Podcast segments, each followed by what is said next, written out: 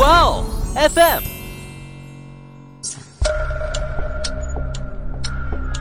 事件众说纷纭，案情扑朔迷离。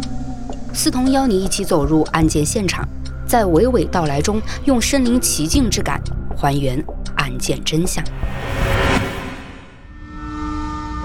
呃，事实上已经触犯了刑法像，这一类人群，他们通常是不爱说涉嫌话的故，意伤害罪，甚至是故意杀人。没有办法去平复，或者很长很长时间都难以平复，需要用药。大家好，欢迎收听《爱因斯坦》，我是主持人思彤。提及爱呢，大家一定能第一时间想到爱情、亲情、友情，嗯，而伴随着这些展现爱意的关系，也或多或少会让大家回忆起那些因为爱而让你感动、温暖的画面。但今天思彤却要告诉你啊，爱也是能杀人的。在节目开始前呢，思彤还是跟大家明确一下。本节目为了保护当事人，均对他们的姓名、身份、事件发生地区做过改动。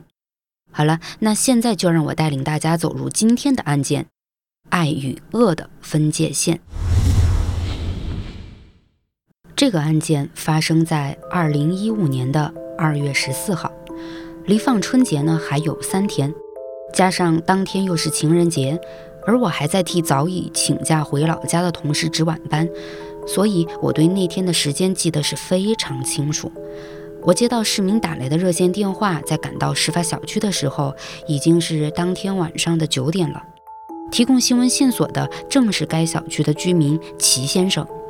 齐先生呢，向我讲述说，就在我到达的前十分钟，幺二零刚把受伤的小孩接走。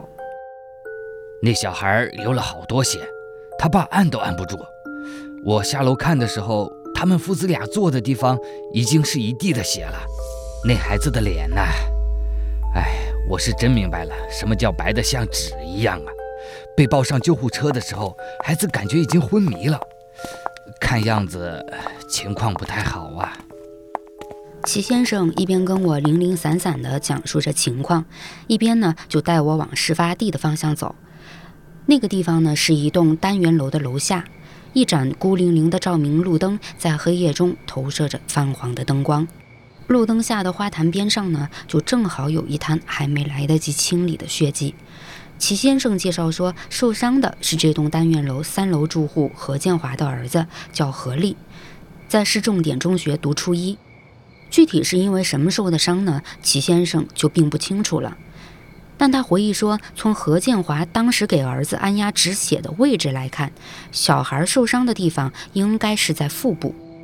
在接下来同齐先生的交流中，我意识到他也不会再有更多的线索，便赶紧转移调查方向，打听起了孩子被送去的医院，并从我在该医院的朋友那儿得到了确切的说法。朋友告诉我说，目前何丽的情况极度不乐观，医院呢也正在尽全力的抢救，同时医院方也已经报了警。而之所以选择报警啊，是因为救治何丽的医生发现何丽腹部的伤口竟然是刀刃穿刺伤。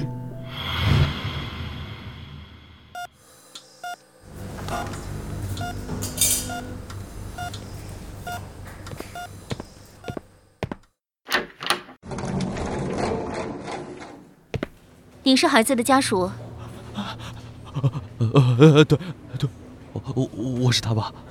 医生，孩子情况怎么样了？他身上的伤怎么来的？你清楚吗？我我也不知道啊。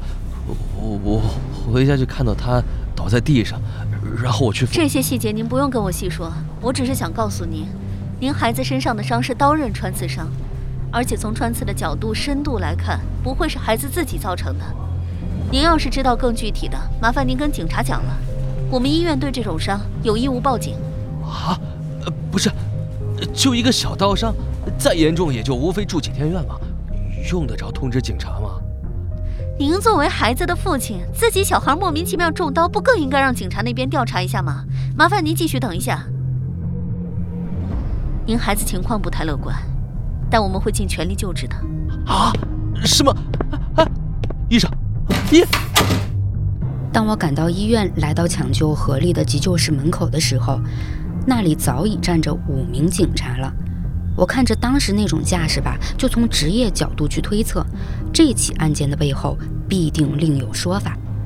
手术室门口除了警察外呢，还有一个正瘫坐在休息椅上、满脸疲惫、双眼红肿的中年男人。这个中年男人正是何建华，他寸头，穿着居家的冬装睡衣，衣摆一侧和他的手上沾满了鲜血。这时呢，一名警官正将他从椅子上扶起来。麻烦你跟我们到医护办公室去一趟，我们好对案件做个详细的了解。有什么要问的？就在这儿问吧，我我要等孩子出来。这边毕竟是公共区域，会打扰到我们调查，还是请你配合我们去办公室里。那我儿子这边万一手术结束了，你们要第一时间通知我啊！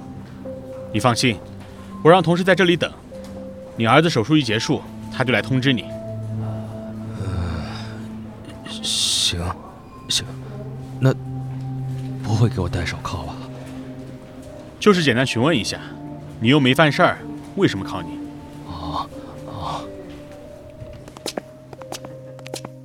随后，我看着何建华跟着警察前往了同楼层的一间医护办公室中。我当时的第一想法呢，就是先在被留下的那名警官处问到点什么。但大家也能知道，其实那个时候呢，警方在带着何建华进到办公室前，对这个案件细枝末节的内容也是不知情的。所以我自然是没问出啥，但是我也明白，在警方没有审理完案件前，我暂时是得不到更多的信息了。可是我也不能做被动的等待呀，于是便决定不再过多的停留于医院，先回去梳理一下目前得知的情况，然后第二天呢，从何建华父子身边接触过的人入手走访。随后我委托在医院的朋友及时通知我何丽那边的情况，可我实在没想到。朋友呢，在当晚接近零点的时候就给我来了通知，他告诉我说，何丽抢救无效，已经死亡。这起案件给我留下了太多的疑惑：孩子身上的刀伤是何人所为？这个杀害孩子的人是何家认识的人吗？又是怎样的纠纷能让这个凶手对孩子出手呢？一夜难眠之后，好不容易熬到了第二天，我就赶紧前往了何建华住的小区。在他左邻右舍众说纷纭的讲述中，我竟得知这个事件里果然还存在着一个人。据何建华的邻居们透露呢，何建华、何丽父子是三年前搬到这个小区来的。何建华为人热情，对邻居们很和善友好。对待何丽呢，更是非常的关心爱护，从孩子吃穿用到学习方面，何建华都尽一切的满足。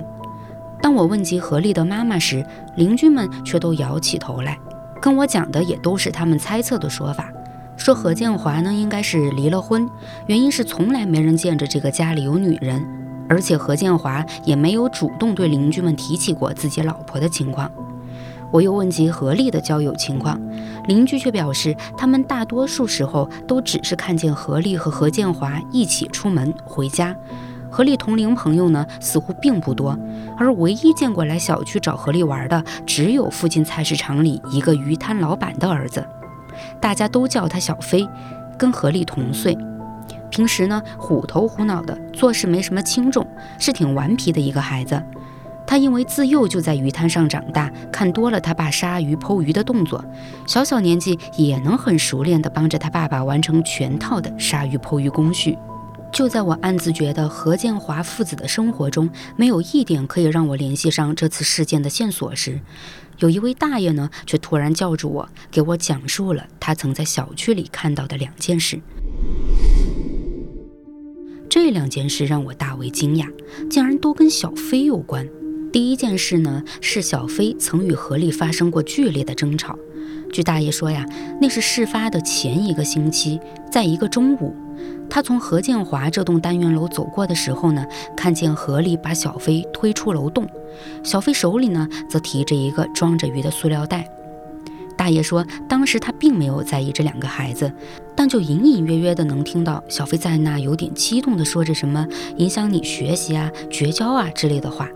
然后小飞还狠狠地将何丽推倒在地，撒腿跑走了。第二件事儿则是事发当晚，大爷说他是出门遛狗的时候碰到了小飞，神色慌张地从何建华住的单元楼里跑出来。当时他还招呼了一声小飞，但小飞只是匆匆看了大爷一眼，就慌里慌张地跑出了小区。大爷当时是觉得奇怪，但也没多想，反而觉得可能是两个小朋友又和好了吧。虽然在那个时候未成年人犯罪并不普遍，但也有发生。我从目前了解到的小飞性格和家庭环境上去分析，又结合我以往接触到的一些新闻，便想是否何丽身上的刀伤跟小飞有所关系呢？哪怕没有，那是否小飞会知道些什么呢？我整个人一激灵，立刻向大爷打听到了小飞家鱼摊的具体位置，便急匆匆地往那儿赶去。可当我来到热闹的市场，小飞家的鱼摊竟关了张。我向四周的商家打听小飞家情况时，才得知啊，原来不久前鱼摊上来了两名警察，商家们看稀奇都去围观了。警察呢就让小飞的爸爸收了摊，说是回小飞家里谈。有一个商贩呢还贼神秘地对我说，听到警方说了句配合调查，我觉得搞不好是他们家有人犯大事儿了。我当即决定啊去小飞家碰碰运气，看看能不能再打听到什么具体的细节。但当我来到小飞家，告诉小飞爸爸我的来意时，他竟然大为愤怒，并张口怒骂何建华，竟说他见人说人话，见鬼说鬼话，污蔑小飞不得好死。我当时彻底懵了，完全闹不明白小飞爸爸想表达什么。但那一刻呢，我在心里却很清楚地意识到，何建华的为人处事或许并非是邻居们向我讲述的那样。我再次返回社区，想从居委会里打听何建华的大致背景。而就在我返回社区的途中，也从警方那得到了一些消息。第一呢，是到目前为止，他们考虑到事件并不明朗，暂未向何建华透露何丽的情况。第二呢，是他们向小飞了解情况，源于何建华告诉了他们，刺伤何丽的正是小飞。何建华，现在是正式做笔录了。你是要对你说的每一句话负责的，就不要给我讲医院里说的那些谎话了。那我说了，就能回医院见儿子吗？这就要看你在这件事情上知道多少，参与多少。这哪有参与这种说法呀？那你说说吧，知道多少？哎呀，我本来觉得这不是一件大事儿，毕竟嘛，小朋友之间疯疯闹闹受伤的情况也有。小朋友，哎，对，那天是白天几个朋友约了我打牌，晚上我到家的时候就看见小飞在，哦，呃，小飞啊，就是我儿子的朋友，跟我儿子一般大，是附近菜市场里一个卖鱼商贩的儿子。当时我就说留小飞在家里吃晚饭，然后我就到厨房去了，呃，结果，结果去厨房没多久。我就听见儿子在外面大叫了一声，我赶紧去看，然后就看见儿子他坐在地板上捂着肚子，小飞跪在他面前，手里握着一把弹簧刀。知道他的弹簧刀哪来的吗？知道，知道，就我家的，放在茶几上的果篮里的，就就就就就是削水果用的。你为什么在医院不说，反而要说是回家看到何丽躺在地上？我知道小飞是无意的，当时他明显也吓傻了，就就就跪那儿跟我们不停道歉。那孩子平时虽然虎头虎脑的，但人也不坏啊。我觉得没有必要把孩子无意识做错的事情跟你们讲。我就想大事化小，小事化了了。等我儿子情况稳定了，自己再去找小飞他们家长说这事儿。那小飞人呢？刺伤你儿子之后没见到他，或者他的监护人有到过医院吗？我打幺二零的时候，小飞可能太害怕了，直接跑走了。现在不知道，可能在他家里。听完警官向我讲述的何建华的说法后，我原本以为警官会接着说他们问询了小飞，事情属实之类的，但没想到警官竟然说小飞讲述的和何建华讲述的却有很大出入，事件呢还需进一步调查。这样的走向让我察觉到了不对劲儿。小飞父亲怒吼出的那句“见人说人话，见鬼说鬼话”，突然在我脑内回响。难不成何建华有着双面脸孔吗？我重新在社区里进行走访，这一次竟然真有了新的突破。那是何建华家对面楼的一位老婆婆。居委会工作人员告诉我呢，有些时候何丽会一个人跑去看老婆婆喂流浪猫。或许老婆婆能知道些什么，而在我跟这位老婆婆的聊天中，确实收获了意想不到的信息。老婆婆说，如果不是发生了这样的事情，她都不想跟人提何家的事儿。她说那是一个中午，自己正在楼下给流浪猫喂饭。哎，不着急，不着急，饭来了，都慢些吃啊。哎，何丽呀。怎么了？这是？哎呦，受什么委屈了？哎呦，这哭的，来，跟婆婆一起喂猫猫，就不哭了啊。婆婆，我不能喂猫猫，我必须做作业。哎呦，这是从哪儿回来的啊？大中午的还拿着习题册，你怎么不回家去做呀？我，我没有按时完成爸爸布置的题，爸爸让我在外面做完再回家。啊，那这在外面怎么做呀？来，婆婆送你回家，跟你爸爸好好讲一讲。犯不着让你做完了再回去啊！不行的，婆婆，我我必须做完，不做完就回去。我爸他要……儿子，做了多少天了？哎呦，建华呀，大中午的这些习题先放一放嘛。你让孩子上去午休，下午啊，他就在家好好的做。好，阿婆呀，谢谢你为我儿子着想。孩子大了不服管啊，早上他偷懒不知道干什么去了，我布置的那些题一道都没做。这下午还有其他安排呢。现在学习竞争多厉害啊，稍微松懈就落后了。赶紧做啊，不做完就给我一直在外边待着。婆婆，我去路灯那儿做习题了。哎呦，等等，何丽呀，你后脖子这儿怎么那么一大片淤青啊？没事没事，我要赶紧做题了。老婆婆告诉我，就因为那一次她注意到了何丽身上怪异的大片淤青后，平时呢就会刻意在何建华短暂允许何丽到楼下玩滑板车的空档去跟何丽聊天。久而久之，何丽也放松了对他的戒备心，并无意识地说出了一些让老婆婆汗毛直竖的事情。何丽呀，啊，今天作业做好了？婆婆好，我作业提前做完了，爸爸奖励我玩十分钟。啊，好，好。哎，何丽呀，平时怎么没见着你妈妈呀？妈妈，妈妈在另一个城市。啊，在外面打工啊？不知道，但很早之前爸爸打了妈妈，妈妈可能生气了，暂时不想跟爸爸见面吧。那那你的朋友们呢？爸爸不让我跟小飞玩。小飞呀，是不是菜市场卖瑜伽的那个小飞呀？啊，对对，就是他。小飞每次都跟我讲好多市场里的趣事儿呢。那孩子挺好的呀，懂礼貌。每次我去给小猫们买鱼，他还会背着他爸爸偷偷给我塞些小鱼呢。你爸爸怎么不让你们一起玩呢？爸爸说小飞会影响我学习，说他在市场里都学的没用的东西，我听多了会让我成绩下降，还说看见我和小飞玩就打打打什么？啊，没什么，婆婆，我要继续去玩了。从老婆婆口中说出的事情让我大为震惊。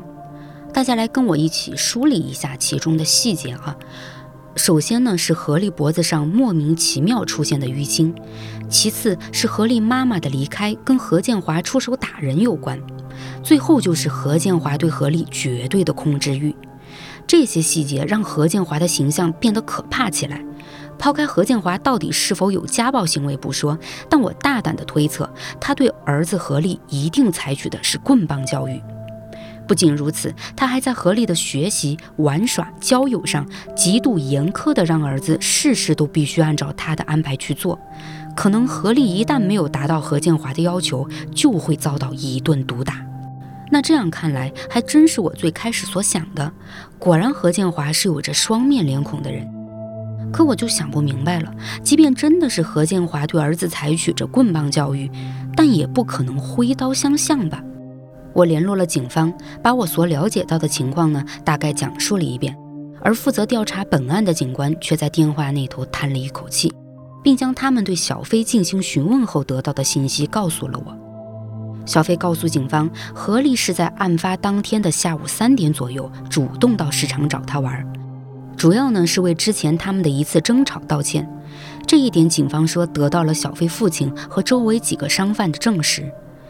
小飞讲述说，何丽告诉他，何建华外出打牌很长时间不会回来，所以呢就想邀请他到家里去玩游戏机。小飞就这样去了何丽家，而两个孩子这么一玩下来呀，就忘记了时间。随后呢，他们就听到钥匙开门的声音，何建华回来了。小飞说，当时何建华的脸色特别阴沉，而那时的何丽竟然吓得直打哆嗦。哼。跟小飞在玩啊，把作业拿过来我看看。好，爸爸。哎，小飞啊，虽然说是放假了，但我们合力学业比较重，平时没多少时间玩。呃，这样，以后你真想跟我儿子玩呢，就我到市场上的时候，你俩一起玩会就行。现在呢，也到晚饭时间了，该回家吃饭了吧？啊？是叔叔，那叔叔就不送了啊！回家路上注意安全。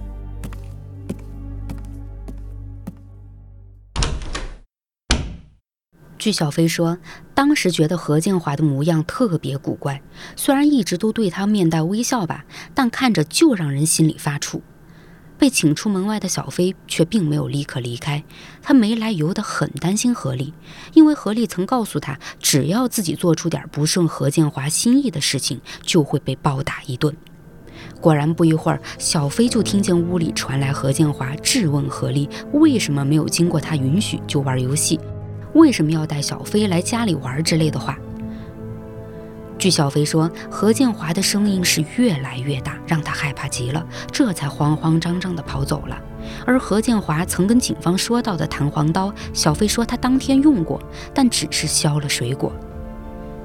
一个事件，两个说法，这当中自然有人在说谎。警官告诉我，他们按照两人所说的事件进行了时间上的比对。从医院那儿提供的接诊记录来看呢，何建华是在当晚八点二十五分拨打的幺二零。而按照何建华的讲述呢，小飞是在他打电话的时候离开的。但在警方调查当晚周边的监控录像后，发现小飞离开的时间却在当晚的七点半。何建华，小飞我们也去走访了。你讲的事情和他讲的完全不一样。你说你拨打幺二零的时候，小飞离开了，我们就查了一下，你拨打电话是当天晚上的八点二十五分，而这个时间段周边的监控都没有小飞的身影。哎呀，这就是监控没拍到嘛。我能说的就是这些，小孩子吓到了，讲不清楚也很正常。我有说监控没拍到吗？小飞离开的时间分明就不是你拨打电话的时间。我们是在七点半那个时间段里的监控中发现了小飞离开的身影。那么你说说吧，在七点半到八点二十五分里，你在家和何丽发生了什么？呃，小飞，这孩子怎么撒谎呢？明明他何建华，如果你觉得是他撒谎，那你说实话，七点半到八点二十五分中间到底发生了什么？我那么爱我儿子，我什么都没做。我怎么会做伤害我儿子的事情呢？据负责审讯何建华的警官讲述，当时何建华态度很坚决，也不愿意跟警方讲出实情。但他们已经意识到何建华在何丽死亡的这件事上有必然的联系。眼见着拘留审问的二十四小时快到了，警官他们也不再向何建华隐瞒何丽的死讯。警官告诉我，何丽死亡后呢，他们安排了法医对尸体体表进行了检验。而检验得出的结果也成为了撼动何建华心理防线的有力武器。事后啊，我看到了那份尸检报告，上面写着死亡时间二零一五年二月十四日二十三点二十一分零七秒，死亡原因：腹部刀刃穿刺伤致大出血，抢救无效死亡。尸体体表检验发现呢，死者后脖梗、背部、臀部、腰腹部均有棍棒伤痕和多处陈旧淤青。警官说，当他们告诉何建华要给他看一份有关何丽的报告时，何建华竟然会联想到这是儿子在学校做错过什么事被记录留档了。但当他看到那份尸检报告后，整个人就像失了魂似的，不停地重复着：“怎么可能会大出血呢？伤口不是不大吗？”爸爸对不起你，爸爸错了。何建华这样的状态持续了将近一个小时，最终他彻底说出了真相。何建华承认自己多次因儿子不如他心意的行为，曾使用过衣架、晾衣杆等物品对何丽进行抽打。但在讲述这些行为的时候，何建华却不停地强调说这是自己爱儿子、不想让他犯错的行为。在这次事件中，也正如小飞所讲的那样，何建华在小飞离开后对何丽进行了质问，但当时并未出手打何丽，只是言语凶狠。一边看何丽做的习题，一边让何丽罚跪。何建华发现自己白天布置给何丽的题，竟然还有三页没有做，这一下让他更加气愤，便又怒骂了儿子几句。可让他想不到的是，何丽竟然还了嘴：“你布置那么多题，我每天都做，每天都做，能不能给我一点自己的时间？我也想跟其他同学一样有朋友，能出去玩。”你是翅膀硬了啊！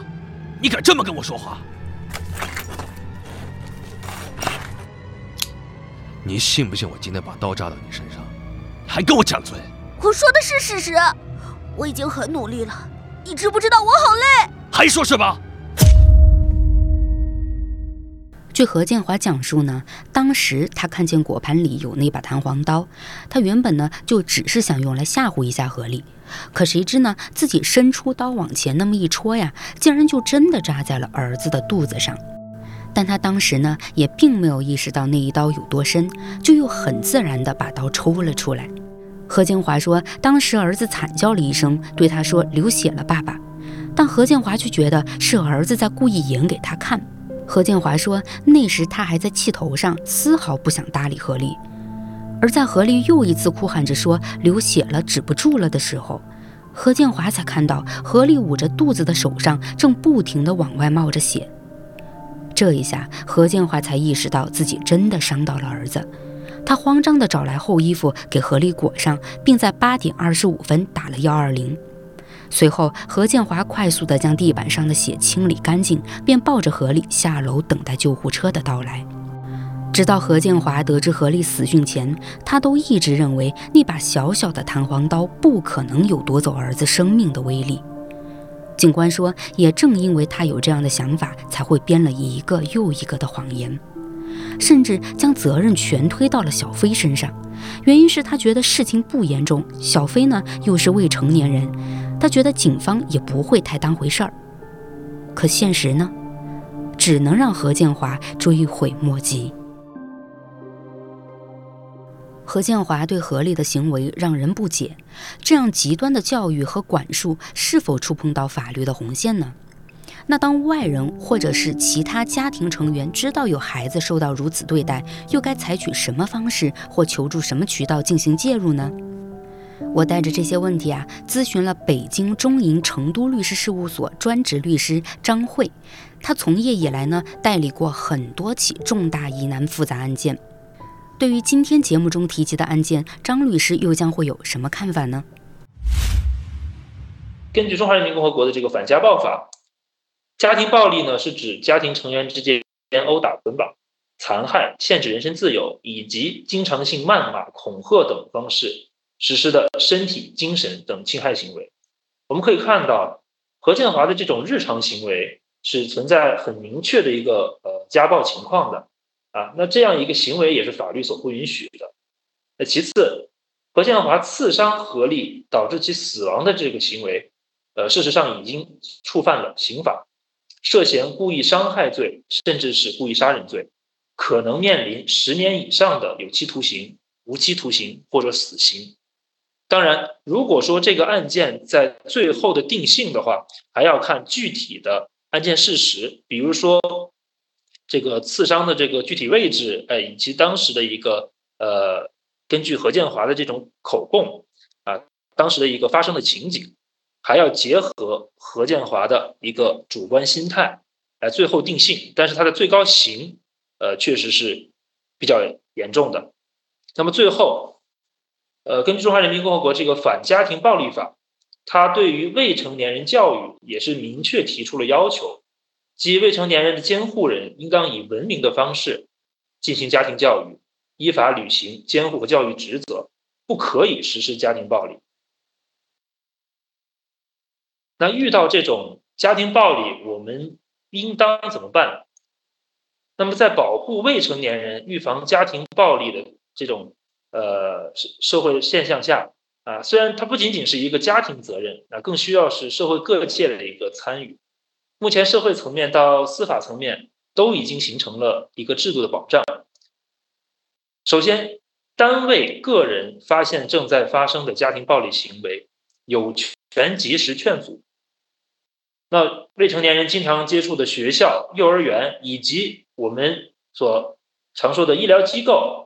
居民委员会、村民委员会、社会工作服务机构，还有就是救助管理机构、福利机构，还有他们的工作人员，在工作当中发现这种呃未成年人，也就是我们在法律意义上的无民事行为能力人、限制民事行为能力人，遭受或疑似遭受家庭暴力的，应当及时向公安机关报案。那么这一个义务呢？是相当于对上述机构提出了一个法定的义务，而不是说像这个单位个人发现有权劝阻这么简单。这个是他们的一个法定义务。那么公安机关会根据这个家暴的情节轻重以及受害人伤情鉴定情况，采取一种批评教育、由轻到重的一种方式啊，采取批评教育、出具这个告诫书、治安管理处罚，甚至追究刑事责任等不同的这种处理措施。其次，受害人本人和他的法定代理人，一般情况下，这个法定代理人就是这个受害人的父母，啊，以及他的近亲属，也可以向加害人或者受害人所在的这个单位、居民委员会、村民委员会、妇女联合会等单位投诉。我们这里面可以注意到啊，其实他的这个投诉的对象，呃，包含了加害人和受害人所在单位，也就是说，他的这个。单位和居民委员会、村民委员会、妇女联合会是可以双向选择的啊。同时，受害人和他的法定代理人、近亲属也可以向这个公安机关报案，或者依法向人民法院起诉。那再次，因这个遭受家庭暴力或者面临家庭暴力的现实危险，我们讲的一个概念叫做这个人身安全保护令。在这个人身安全保护令里面，就可以禁止被申请人实施家庭暴力，以及禁止被申请人骚扰、跟踪、接触申请人及相关近亲属，责令被申请人迁出申请人住所，保护申请人人身安全的其他措施，可以采取以上措施进行人身保护。随着我们教育观念的改变呢，棍棒教育大家其实都知道是不可取的，但我们也时常看到啊，有很多家长在辅导孩子功课的时候，呃，或者说是在面对孩子做出非常非常调皮的举动时呢，依旧免不了会气得控制不住自己的双手。那有没有什么方法能快速调整心态和情绪，进而让家长平和地面对孩子呢？那让我们来听听四川右健关心心理咨询有限公司创始人、资深心理绘画疗愈师许冰的建议吧。何建华这个事情呢，我们可以看得出来哈，就是爸爸当时的情绪是非常激动的。但是这一类人呢，通常都有一些嗯比较明显的特征，就是嗯像这一类人群，他们通常是。不爱说话的，或者是沟通能力会比较弱的，那在我们生活当中，沟通能力比较弱的人呢，他通常就比较喜欢肢体动作会多一些。那么肢体动作多，有时候就控制不住。那么何建华这件事情，这个悲剧呢，就是这样造成的。那在我们日常生活中，当我们情绪来的时候，我们怎么样能够很快或者及时的让自己平复下来？那么这个是关键。第一个，首先我们要正常的去区分一下。这个正常的应激反应和病理性的应激反应。什么说呢？就是说正常应激反应，就是说在我们平时在面对这些事情的时候，突然出来的一种情绪，但是过不了多久，我们自己能够平复下去，那这个就叫正常的应激反应。病理性的应激反应呢，就是它时常都会有这样的一个情况，而根本就没有办法去平复，或者很长很长时间都难以平复，需要用药。那么这个就是病理性的应激反应。首先，在我们平时生活当中，要正确的去做这个方面的区分。第二个呢，就是我们随时要给自己做一个心理的自检。比如说，我们可以通过网络上的一些测量表来看自己是否是存在焦虑、抑郁或者其他的情绪。当然，这个是属于我们日常的一个，嗯，可以去观察到自己的情况。那情绪来的时候，我们怎么办呢？第一个，我建议大家去做一个呼吸的调节法。就是当我们情绪激动的时候，我们需要让自己在一个比较安静的空间，或者当下离开那个呃发生事件的那个地方，让自己去进行十到二十次的深呼吸，然后每一次呼吸尽量比前一次呼吸的更慢一些，这样就有利于我们平复心情。那么第二个呢，平时的饮食上呢，我们也需要去做一个调节，就是我们尽量吃一些让自己快乐的食物。比如说含镁的食物、辛辣的食物尽量少吃，比较容易刺激我们的情绪。那第三个就是很简单，我们可以找到一个地方，让自己去做一组运动。什么运动呢？比如说深蹲或者是平板支撑，它都可以让我们及时有效的去分泌多巴胺，或者是有可能的情况下，或者有条件的情况下，我们可以嗯让自己去做一些跑步啊、慢跑啊、慢走啊这样的一个动作。都是让自己去分泌多巴胺或者是内啡肽，也能够去调整到我们的一个情绪。那么第三个呢，就是我们可以去找到一张白纸，然后拿一支笔或者是彩色的笔，然后把我们的心情在那个纸上把它画出来。无论你画什么形状，你都告诉自己，这就是我现在的心情，我需要在这里发泄出来。好的，以上就是我给大家提供的几个比较简单有效的小方法。今天的案件让我们感受到了一位父亲令人窒息的爱。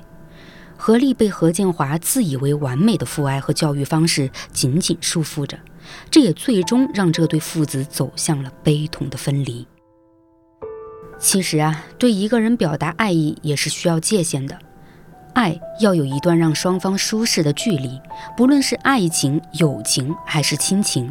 每一个关系中所传达的爱，都应当停留在舒适区内。如果一味地打着爱的名义去跨越那条划分舒适区的界限，你就会发现，你自以为给予而出的爱意，将会慢慢变为一种恶意。长久下去啊，被你给予爱的人只会选择躲避或者畏惧，更甚者，你会在无形中对他造成不可挽回的伤害。希望在家庭教育上，如同何建华这样的事件不再发生。希望每一位父母都能多听听孩子的心声，让我们的爱不再成为孩子的压力和绳索。今天的案件呢，就讲述到这。感谢你订阅本档案件纪实类播客节目《爱因斯坦》，让我们在节目中一起走入案件现场，用身临其境之感领略案件真相。我是主持人思彤，下期再见吧。